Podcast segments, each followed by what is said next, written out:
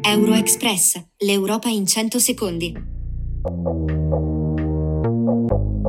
Buonasera e benvenuti con Euroexpress, le notizie del giorno dell'Unione Europea in 100 secondi, curate da Reactive Italia.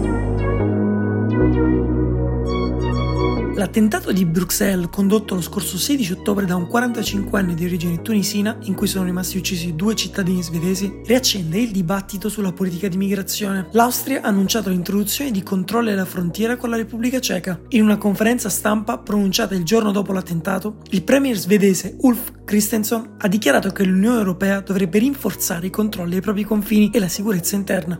Questa settimana l'UE terrà le sue prime esercitazioni militari dal vivo. La simulazione si svolgerà nell'arco di una settimana presso la base navale di Rota, a Cadice, nel sud della Spagna. 19 gli stati membri coinvolti per eseguire un attacco con una nave da sbarco, controllare il porto e salvare civili intrappolati. Lo scopo è testare la capacità di dispiegamento rapido di 5.000 unità in situazioni di crisi.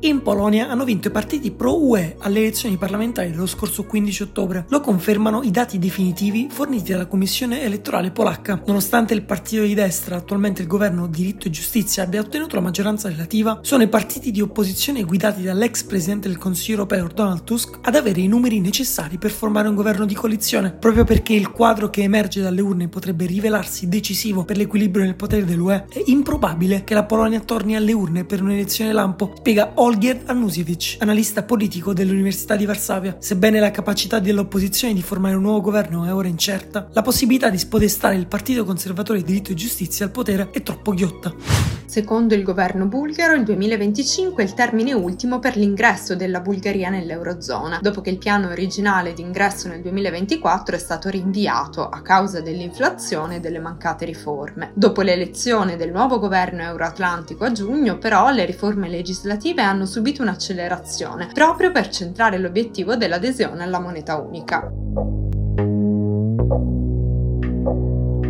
Questo era Euroexpress. Dalla redazione di Euractiv.it, il portale gratuito di informazione europea, Michele Calamaio e Federica Martini.